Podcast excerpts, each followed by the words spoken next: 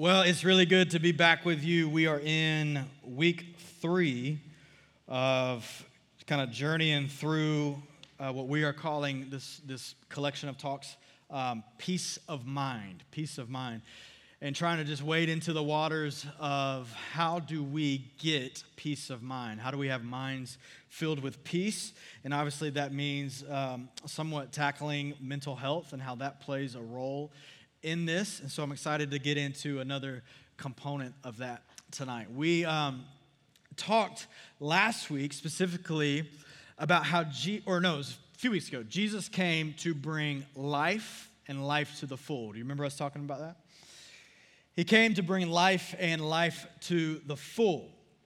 And we talked about, you know, you, that's a great thing, and you hear that, and that's exciting and it's awesome, but it's important that you define what is the full life that he is bringing. Because if you just think, well, that means, you know, he's come to bring me happiness, well, I think you're going to get disappointed. And so, what is the full life? And the full life, we talked about how it involves a life that's filled with purpose and peace. Purpose and peace. And that isn't, or that doesn't mean that it's free of all challenges and struggle, but it's that in the midst of all that life brings you, including challenges and struggle, that you can have purpose and you can have peace. And not just that, but that Jesus also lays out the way that we can access that life and life to the full. Because that's important, because he has come to bring it, but how do we get it? And part of it is we get that life to the full when we accept his free gift of salvation, because it solidifies our eternity that we're going to be with him one day. He's forgiven us of our sins, and so praise be to God for that. But it also means that in order to have access to the life and life to the full, it means following him. It means not just receiving his gift of salvation, but following after him and his teachings. In other words, Jesus came and he said, I'm bringing life and life to the full, and this is how you will get it if you follow me and follow my teachings, which is quite humbling to think that perhaps the reason that I don't have life to the full is because I'm not following his way. And that requires some courage to say that and some really some humility to be able to say, yeah, that maybe that's why I'm not experiencing purpose and peace is because I'm not, not actually following what he has taught in his word. You know, upon receiving the gift of salvation, he gives you a new heart and it has come alive because of his spirit. And you know now you have the ability to follow his teachings because of his spirit's activity in his life within you. So you're not just subscribing to a religion when you say i'm going to be a christian. You're not just you're not just like checking the box of yeah that's how i identify myself. No you're not just going to church on a wednesday or on a sunday but you have actually committed to follow his teaching to follow what he said is the way to life and life to the full. You know, it's really interesting because thousands of years ago, Jesus' followers were followers of the way. And they were followers of the way, and it was actually incredibly countercultural way of life. It was, it was truly a radical way of living the early followers of Jesus were introducing a whole different way of living that was, that was completely different from what the culture around them was saying of how you should live. They didn't leverage power. Jesus came and he taught that the first would be last and the last would be first. So they said, All right, I guess this is how we lead, is that we serve each other. That life isn't found in trying to grasp for the highest position, but whether how can I serve somebody? Jesus' followers respected women. That was radically different. I love uh, Dr. Tim Keller. He says that the early Christians stood out in a few ways as followers of Jesus, as they were radically different than the culture. And some of those few ways were this they had a high view of sexuality. They said sexuality is a good thing, and it is so special, and, and sexual intimacy is so special that it can only be experienced within the commitment of a lifelong marriage. So they had a high view of sexuality. They took care of the poor. They took care of the orphans, the widow. Acts 2 describes a community where they shared with one another and they gave to meet the needs of each other. They were a multiracial, multi ethnic community in a time where there was division amongst people who were different. Christians stood up and said, No, no, no, no, that's not the way of Jesus. The way of Jesus is that we are all made in the image of God and therefore have inherent value. And then lastly, they valued children and the unborn. Those were the four primary ways that, G- that Christian Jesus followers stood out. And the last one is that they valued children and the unborn. It's actually written in historical, historical documents that Christians would plunge the landfills, kind of the, the dumpsters of that day, and find babies that had been thrown out because they were not wanted, and they would take them into their homes. That's what Christians were known for for taking the orphans into their homes. And so Christians lived a radical countercultural life. And so it's quite unfortunate nowadays that, you know, we have dumbed down being a Christian to a box that you check when you get asked about your religion rather than an actual way of life that you commit to.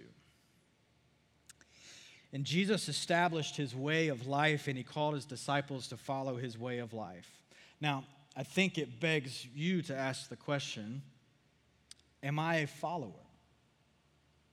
Are you a follower of Jesus? I've heard some people talk about the difference between being a fan of Jesus or being a follower of Jesus. A lot of people may like his teachings or like even his people, but the question is do you follow him? like, like follow his teachings. Follow the way that he has written in this book that will give you life and life to the full. And the reality is, is that when we go against the way of Jesus, either intentionally or sometimes even unintentionally, we call that sin. Are you familiar with this word?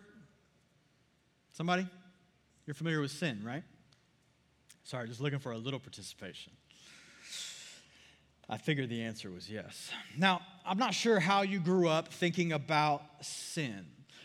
Maybe you thought of it as just kind of the, the stuff that God tells you not to do, and so just stay away from it with everything you have. Well, that's kind of the story, but I think there's more to it. And I want to reshape just for a moment, possibly your view of sin, to take it from just the, the random kind of bad stuff that we participate in that go against God to actually the ways that we miss God's invitation for life. The ways that we miss God's invitation for life. And it really it goes all the way back to the beginning. If you're familiar with the, the Garden of Eden story, you've got Adam and Eve who, who bite the apple, and really what they were doing is believing that they could be their own God, that they could say what they wanted. That, yeah, God said this, but yeah, yeah, that's not true. Let's do our own thing.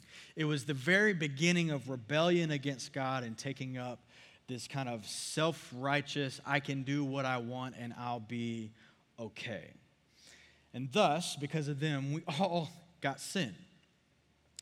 Now, there are really two components to salvation that we receive in Jesus. And I want to talk about these two components. One is the forgiveness of our sins so that we are not responsible for the payment of those sins, which is death.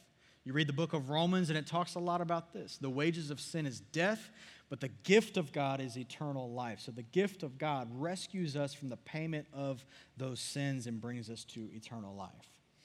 But salvation also not just brings forgiveness of sin, but it brings freedom from the bondage of sin.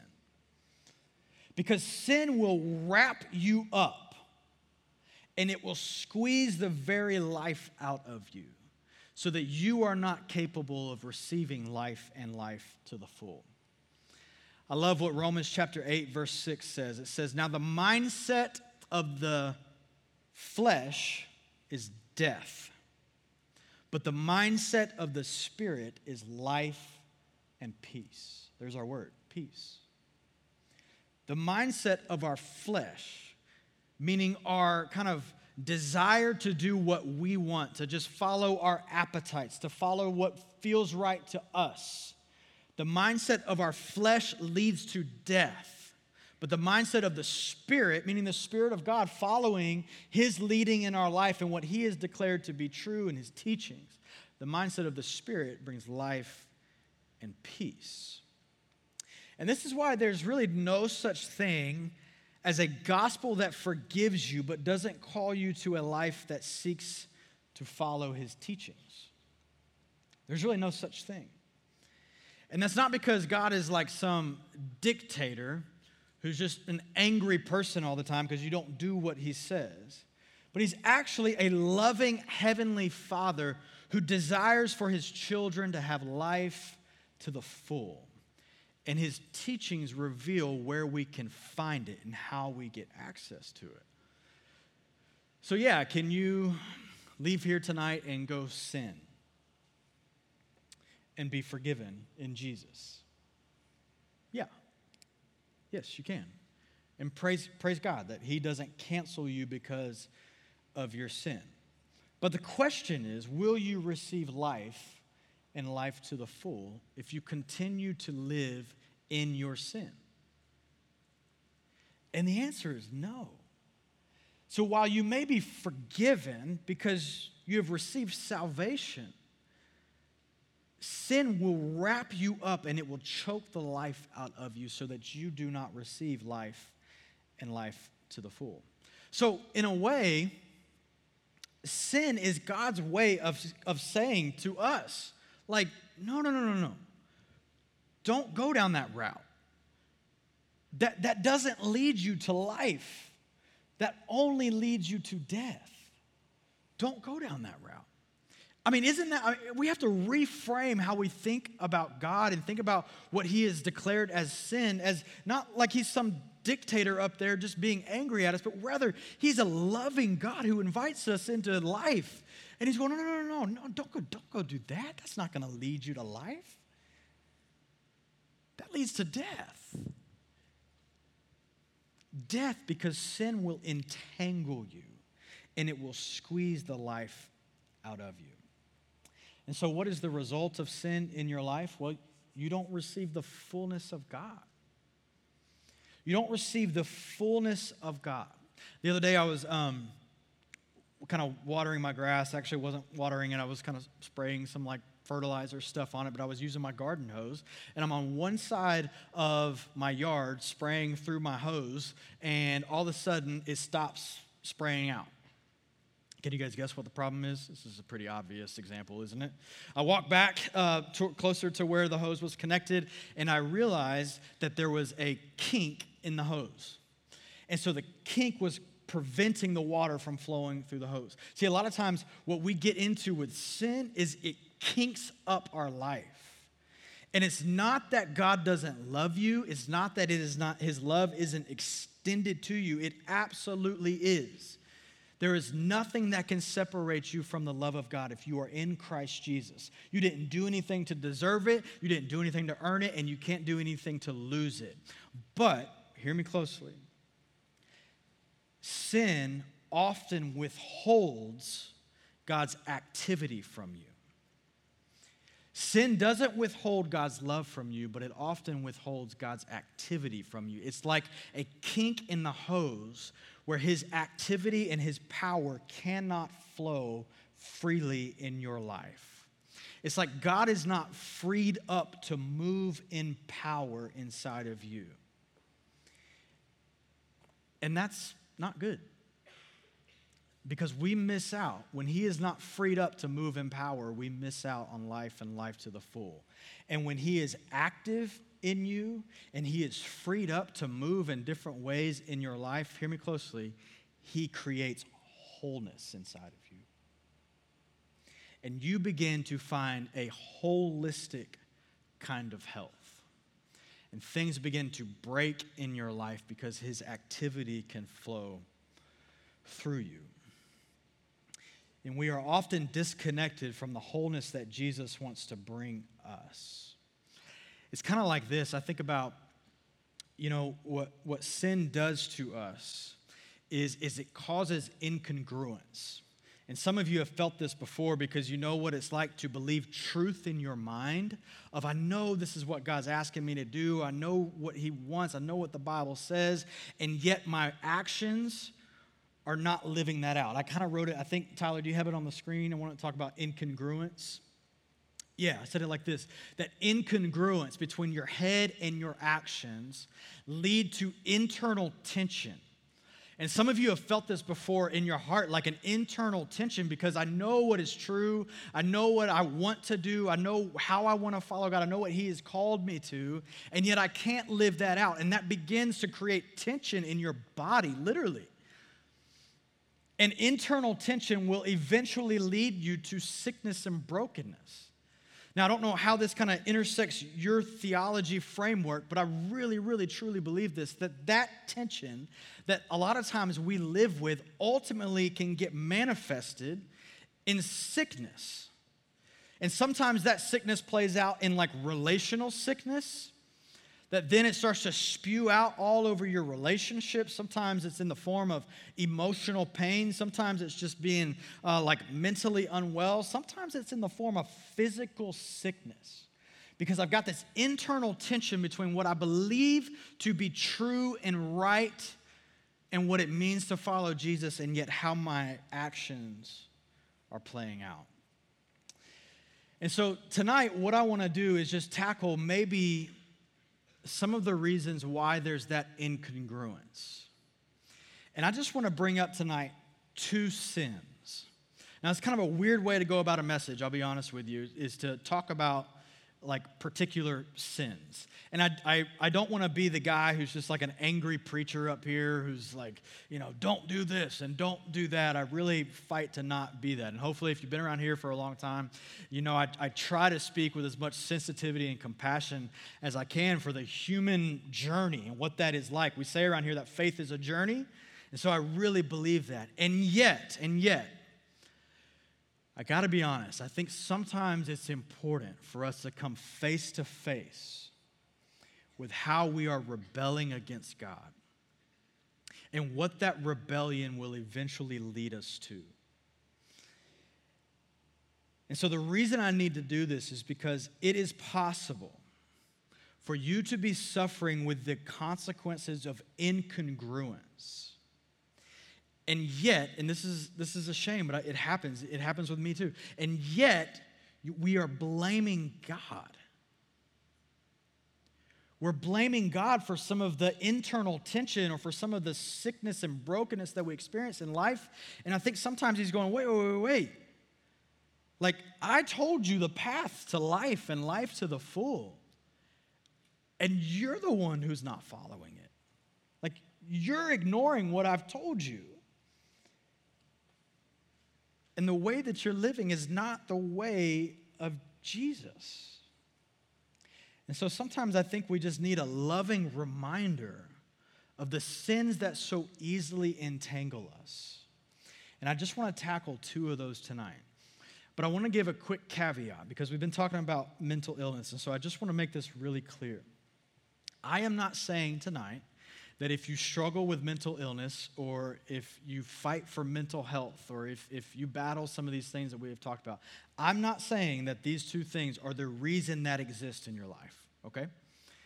There are multiple factors for why you may be fighting that battle, multiple factors that may play. I just think this is one that you should give some attention to.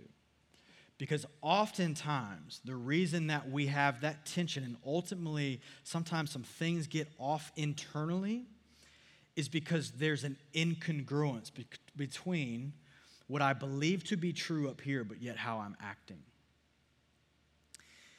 And so it may not be the thing, but it is oftentimes one of the things. And so I think it's worth addressing. So, number one, I'm going to go here. If you're ready, say, Preach it, Austin. That was a weird thing to say. I'll never say that again. I'm sorry.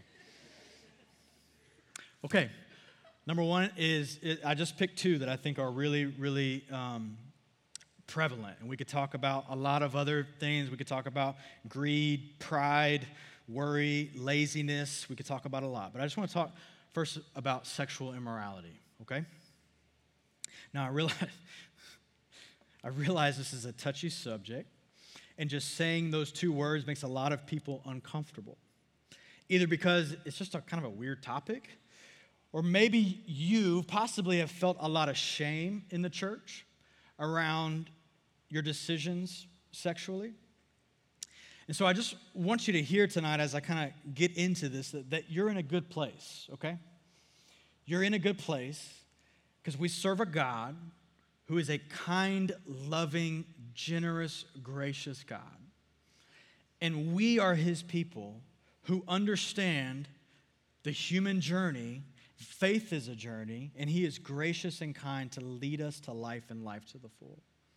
You're in a good place, but we have to at least talk about the things that are clearly identified as sin in the scripture. And yet, we oftentimes get entangled into it. I was talking recently with a few guys um, here in our group, and we were talking about how this particular topic carries with it so much shame. And the shame of this topic often leads to so much secrecy around this. And so many of us are afraid to raise our hand and say, hey, I'm really struggling with sexual sin. Whatever that looks like. My thought life, my relationships, I'm struggling with hookup culture, I'm struggling with pornography, whatever it is, a lot of us feel like we can't bring that to the surface. And yet, there seems to be so much freedom when one believer, when one Christian just says, Hey, me, I'm struggling. And so I just want to start by saying that I just want to encourage you. Like, oh man, I was telling them that, that when we gather around our strengths, it breeds competition and comparison. But when we gather around our honest weaknesses, it breeds community and compassion. And so I don't know about you, but I would love for us to be a community that says it's okay for us to bring things to the surface. It's okay for us to lift our hand and say, hey, I'm really struggling with this. Can someone just pray for me? Can someone just listen to me? Can someone just encourage me? Can someone tell me that God doesn't hate me? But I'm really, really struggling. And what's interesting about sexual sin is that it can be tempting for us to think that, you know, the, the hypersexual culture that we live in is a new thing, but it's not. It's absolutely not. Paul, who wrote like a ton of the Bible, addresses it in one of his letters to the church in a city called Corinth. And he addresses these believers because there was a problem in Corinth of believers having sex with temple prostitutes. And so Paul writes to them, and he says this in 1 Corinthians chapter 6, verse 18. I want to read it to us tonight. 1 Corinthians chapter 6, verse 18. Paul writes, Flee from sexual immorality. Someone say, flee. Come on, say it again. Someone say, flee. flee. Every other sin a person commits is outside the body. But the person who is sexually immoral sins against his own body.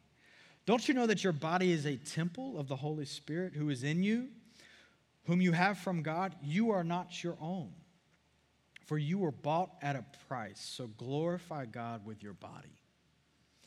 Now, notice here that Paul says flee. He doesn't say, like, give it some thought, or, you know, you can do a little bit, but just don't do a lot of it, whatever that means to you. He doesn't say, like, maybe just think about, you know, not so much. He says, run from it, flee from sexual immorality. We were created to be temples for the living God, and immorality defaces that temple, pushing his presence and therefore his activity out. And that word for sexuality is the word porneia. Can you say porneia? I said, Can you say porneia? I don't know why I'm feeling aggressive tonight. And that word, you can imagine, you know, that is where we get our English word for pornography, right? I was reading some statistics 43% of all internet users regularly view pornographic material. The average age of first exposure is 11 years old. Christian men who have viewed porn in the last week is around 53%. And I could read more and more statistics about porn that would blow your mind away. Or maybe not, because maybe you already know them, and you probably do. But here's the reality is that it is ripping lives apart. You want to talk about a kink in your life that is keeping the activity of God from flowing through you? Is sexual immorality. So hear me closely. You can have porneia and you can have peace, but you cannot have both. And with all the compassion and love for you that I can muster up, I just want to say to you maybe the reason why you don't have peace of mind is because of sexual immorality. And you owe it to yourself.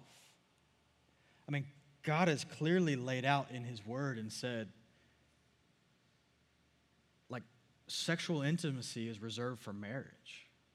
So anything outside of that is sin. And so perhaps what is getting kind of messed up in you, where there is incongruence and it is causing internal tension and it is manifesting itself into brokenness and even some sickness, perhaps it's because there's sexual immorality. You owe it to yourself to pay attention to it. And it breaks my heart because sometimes in this conversation, I'm so broken for the people who are walking through like this real, real heaviness. And I just want to say, yeah, but, but look at your life.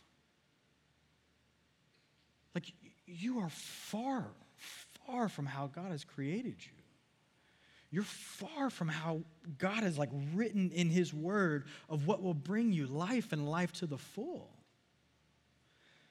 So, if you want peace of mind, flee from sexual immorality.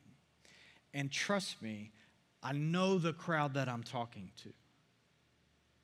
And yet, his word is true. And you owe it to yourself to ask Am I truly following his way and his teachings? Second thing, last thing not only sexual immorality, but I just want to highlight here the sin of bitterness. A few years ago, I took a um, group of college students, much like you, a group to Guatemala. We were on a mission trip, and we are going to Guatemala. And while we were there, uh, we interacted with another church group that was there and they were kind of a different denomination than us and they just kind of did things differently but i was excited to get to know them. But in their group they had a lady who uh, had the gift a very unique spiritual gift but had the gift of healing.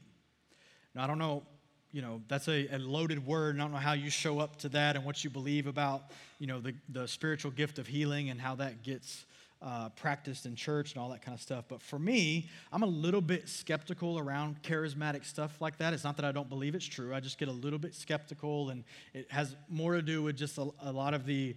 Um, emotion and things that are involved in that. So that's a, a whole other talk that maybe I'll give one day around that. But I can honestly tell you, I witnessed some things with my very own eyes that I had never seen before. We had in our group a, um, a young girl who was facing some real uh, like stomach issues. And I don't mean like, you know, she ate something bad that day or something like that. I mean, she was having some real issues like before the trip with GI stuff, and she was going to doctors. They couldn't figure it out, all these kinds of things. So this lady kind of got involved with it, and I'll never forget the day that she uh, offered to pray for her, and we're like, yeah, sure. And so she lays this girl flat on her back and then begins to lay hands on her, just like you just laid hands on someone's shoulder, but just a little bit more intimate. Um, begins to lay hands like in her stomach area. So it was odd. I'm telling you, it was a little odd. But then as she began to pray over this girl, she asked her the most random question in my mind. Like, here she is, God, we believe you, you are who you say you are, and, and we're asking you to do powerful things. And she stops mid prayer and she asks the girl, she says, do, do you have any unforgiveness towards someone in your life? Like, are, are you withholding forgiveness? Do you have bitterness in your heart towards somebody? And the girl began to sob, weep like uncontrollably. And she began to tell the story of how she did. And it was a thing in her past that created some trauma in her life. And so this lady began to lead her through a prayer of releasing some of that bitterness to her or to the Lord. And I'm, I kid you not, I saw right there in that moment this girl receive some healing in her body as something left her body and the literal physical sickness began to go away in her. Now, you can question me all you want to, that's fine. I, I would too, if, probably, if I was you, but I'm telling you that's true. The next day, we had a guy in our group who was having some pretty severe back issues. He was a young college guy, and yet what he was going through in his lower back was pretty wild. And she asked if she could pray for him. And at this point, we're like, yeah, I mean, you can do whatever you want. You can pray for me, you can pray for whoever. I don't care. You can pray for the cows, whatever you want to do. And, um, and so this guy's like, yeah, please pray. And so she uh, lays the guy down on his stomach and begins to put her hands on his back and began to pray. And the same exact thing happened. She gets to a point and she says, Do you have any unforgiveness towards someone in your life? And the guy said, I really can't think of any. And she said, Okay. And she just kept praying, and we moved right along, and that was that. And I don't think he, he nothing really happened that day for him physically. But the point was this I went up to her later that day and I said, You have got to tell me why you asked that question. And she told me that bitterness and unforgiveness in someone's life is, is like a stronghold that the enemy gets a hold of inside of your heart. And it is, it is like a portal for him to get access. And it can be a kink in that hose, kind of. I mean, it, it is like a, a doormat, really, for darkness to enter into your heart. And I know I'm using a lot of like maybe mystical spiritual language than I normally do, but I'm telling you, it's true. In Matthew chapter 6, when Jesus lays out the Lord's Prayer, he includes in that, Forgive us our debts as we also forgive our debtors. And then you skip a verse and it says after that, For if you, this is Jesus talking, he says, For if you forgive other people when they sin against you, your heavenly Father will also forgive you. But if you do not forgive others their sin, your Father will not forgive you. Now, there's a lot kind of loaded into that. It's not as simple as just that right there, but here is essentially what that is saying that unforgiveness is a refusal to accept the full gospel of Jesus into your heart. When you withhold forgiveness for somebody else, it must be that you have not received the full gospel of Jesus into your heart. Because if he has fully forgiven you, which he has, if, if you're his child, your son, you, you are his son, his daughter, you have received salvation by grace through faith and received his forgiveness for your sins. If he has fully forgiven you, then number one, he can fully forgive anybody else, including the murderer, the adulterer, the betrayer, and whatever other er you want to add onto that. He can do it. And then number two, he expects you to do the same. Jesus is hanging on a cross naked, beaten, I mean, brutally tortured, spat on. And he cries out, Father, forgive them, for they know not what they have done. Forgive them?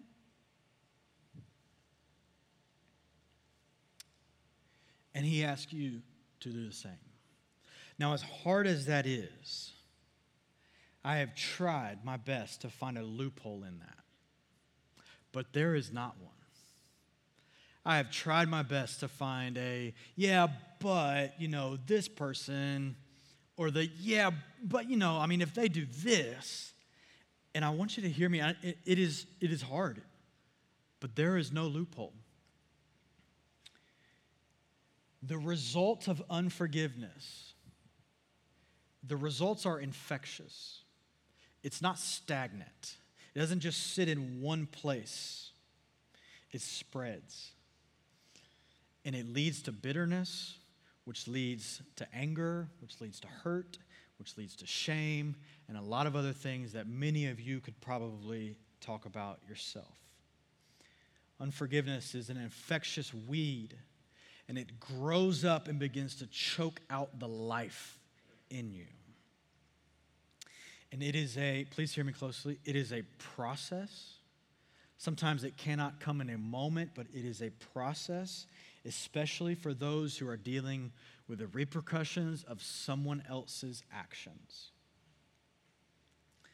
And for some of you, the sin that is causing illness, that is causing sickness, that is causing kind of a breakup in your internal makeup, for some of you, it is not your sin. For some of you, it is what somebody else has done to you. And I just want to tell you the world is full of evil. It is a good world, but it has been taking over. It has been taken over by a hostile invader, and his name is Satan. And he is wreaking havoc in this world, and there are people who partner with him to do it. And thus we experience a lot of brokenness and a lot of evil. And so, for the young lady in here who's enduring the pain of being raped, and you can't get the images out of your head of what that guy did to you, for others in here who have walked through abuse, who have walked through betrayal, who have walked through neglect, who have walked through slander and someone talking bad about you, I cannot imagine the pain that you are in. And it's like, of course, of course, mental illness is a factor if you've walked through some of that. I can't imagine what that does to throw off some things inside of your brain, inside of your heart, inside of your internal makeup. But I want you to hear me. I want you to know this. Jesus promises to f- forgive. And he promises not just to forgive, but he promises to punish sin. All sin. All sin. For the repentant, the punished was endured on the cross. For the repentant, sin was punished on the cross. For the unrepentant, sin will be punished when Jesus returns and he judges all of humanity. But hear me closely. Either way, justice will be done. And although this world is full of pain and brokenness, Jesus says exactly what we said earlier to take heart that I have overcome the world that there is nobody in the grave, and Jesus can bring life to the darkest, most brutal places of your heart. And I want to just invite you to take one more step, just one step toward forgiveness. I can't imagine what you're going through, but I just want to invite you to take one more step toward forgiveness. And not for not for their sake, not for the person who has wronged you, but for your sake if you are holding bitterness towards someone, it is wreaking havoc in your mind, in your heart, and your body. And I just want to invite you to take one more step. You don't have to be okay with what they've done, you don't have to restore a relationship with them. But if you will begin to release your need for justice and trust that one day justice will happen, it's coming. Jesus promises that He will forgive and he will judge all sin. And so you can trust that situation into the hands of a God who knows justice way more than you. And you can take one step toward healing. I heard someone say this forgiveness is setting someone free and then realizing that that someone is you.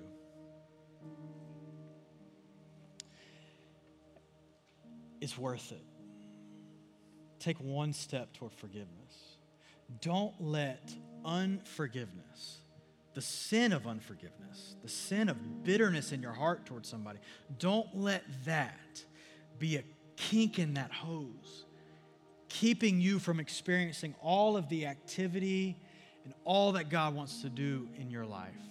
Don't let that be the thing that causes incongruence in your mind, in your body, that turns into this, this internal tension that turns into brokenness and sin. Bring it before God and say, God, I need your help with forgiveness. And release it. Release it to Him. Release the right to be bitter. Release the right to get even. Release the right to hear the words, I'm sorry.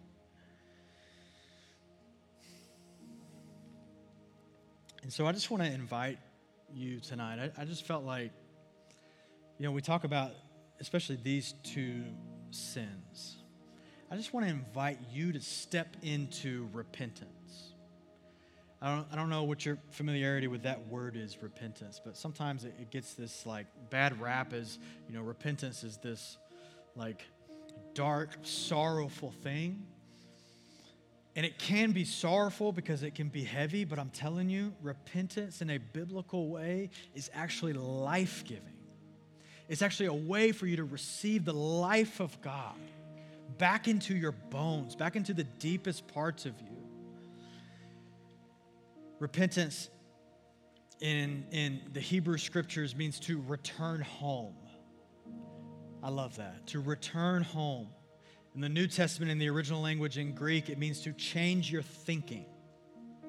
And so, for some of you to repent tonight means to return home to how God has created you and the way that He has designed life and life to the full, where you can have access to it. Return home to Him. You've been living in sin, you know it. You've been living, in, I mean, deep in it. And be honest, come on, be honest, it's not leading you to life. And so return home to Jesus tonight and say, Lord, I, I need your life. I repent of the sin in my heart, repent of the sin in my life. God, I want to return home to you. And I want to change the way that I'm thinking. Change the way that I'm thinking about what will bring me life and life to the full. There are hundreds of college students in here who would testify, who, who I could get up here to raise them, they could come up here and say, Yes, I live for those things, and I'm telling you, they don't bring you life, they bring you death. And yet, Jesus will rescue you from that, and He will bring life and life to the full. But repent, come home, and change your way of thinking. And so I want to invite you to that. If you just bow your heads and close your eyes, we're all done here. But I just want to kind of open up a time for, for you to participate in that. This is, this is serious stuff.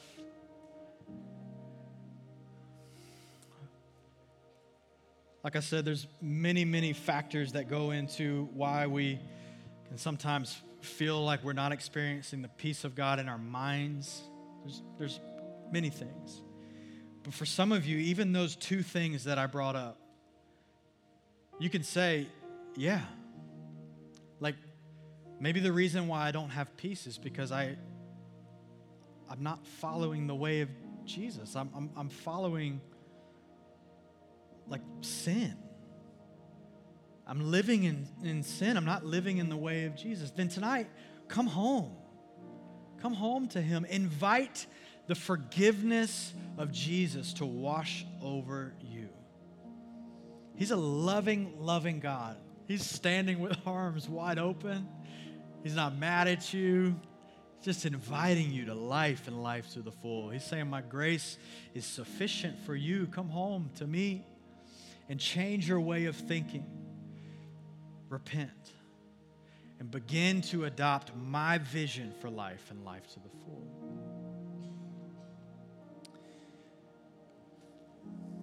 And so I just want to give you a minute to pray. Right there at your seat. Just what is God doing in your heart? How's He leading you?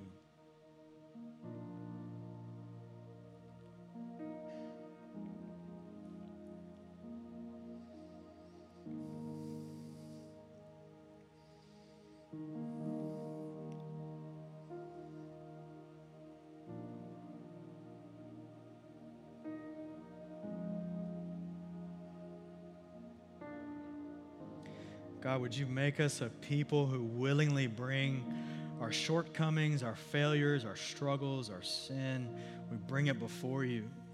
We're not afraid of you. Yeah, yeah. Some of you in here, you're afraid of God.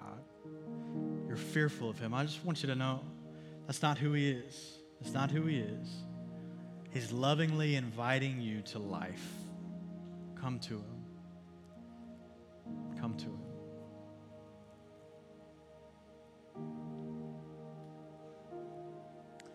So I'm going to invite all of us to stand to our feet, and Rachel is going to lead us in a worship song. But I just want to kind of leave some space here. If you want to come down front, kind of treat this front area as an altar.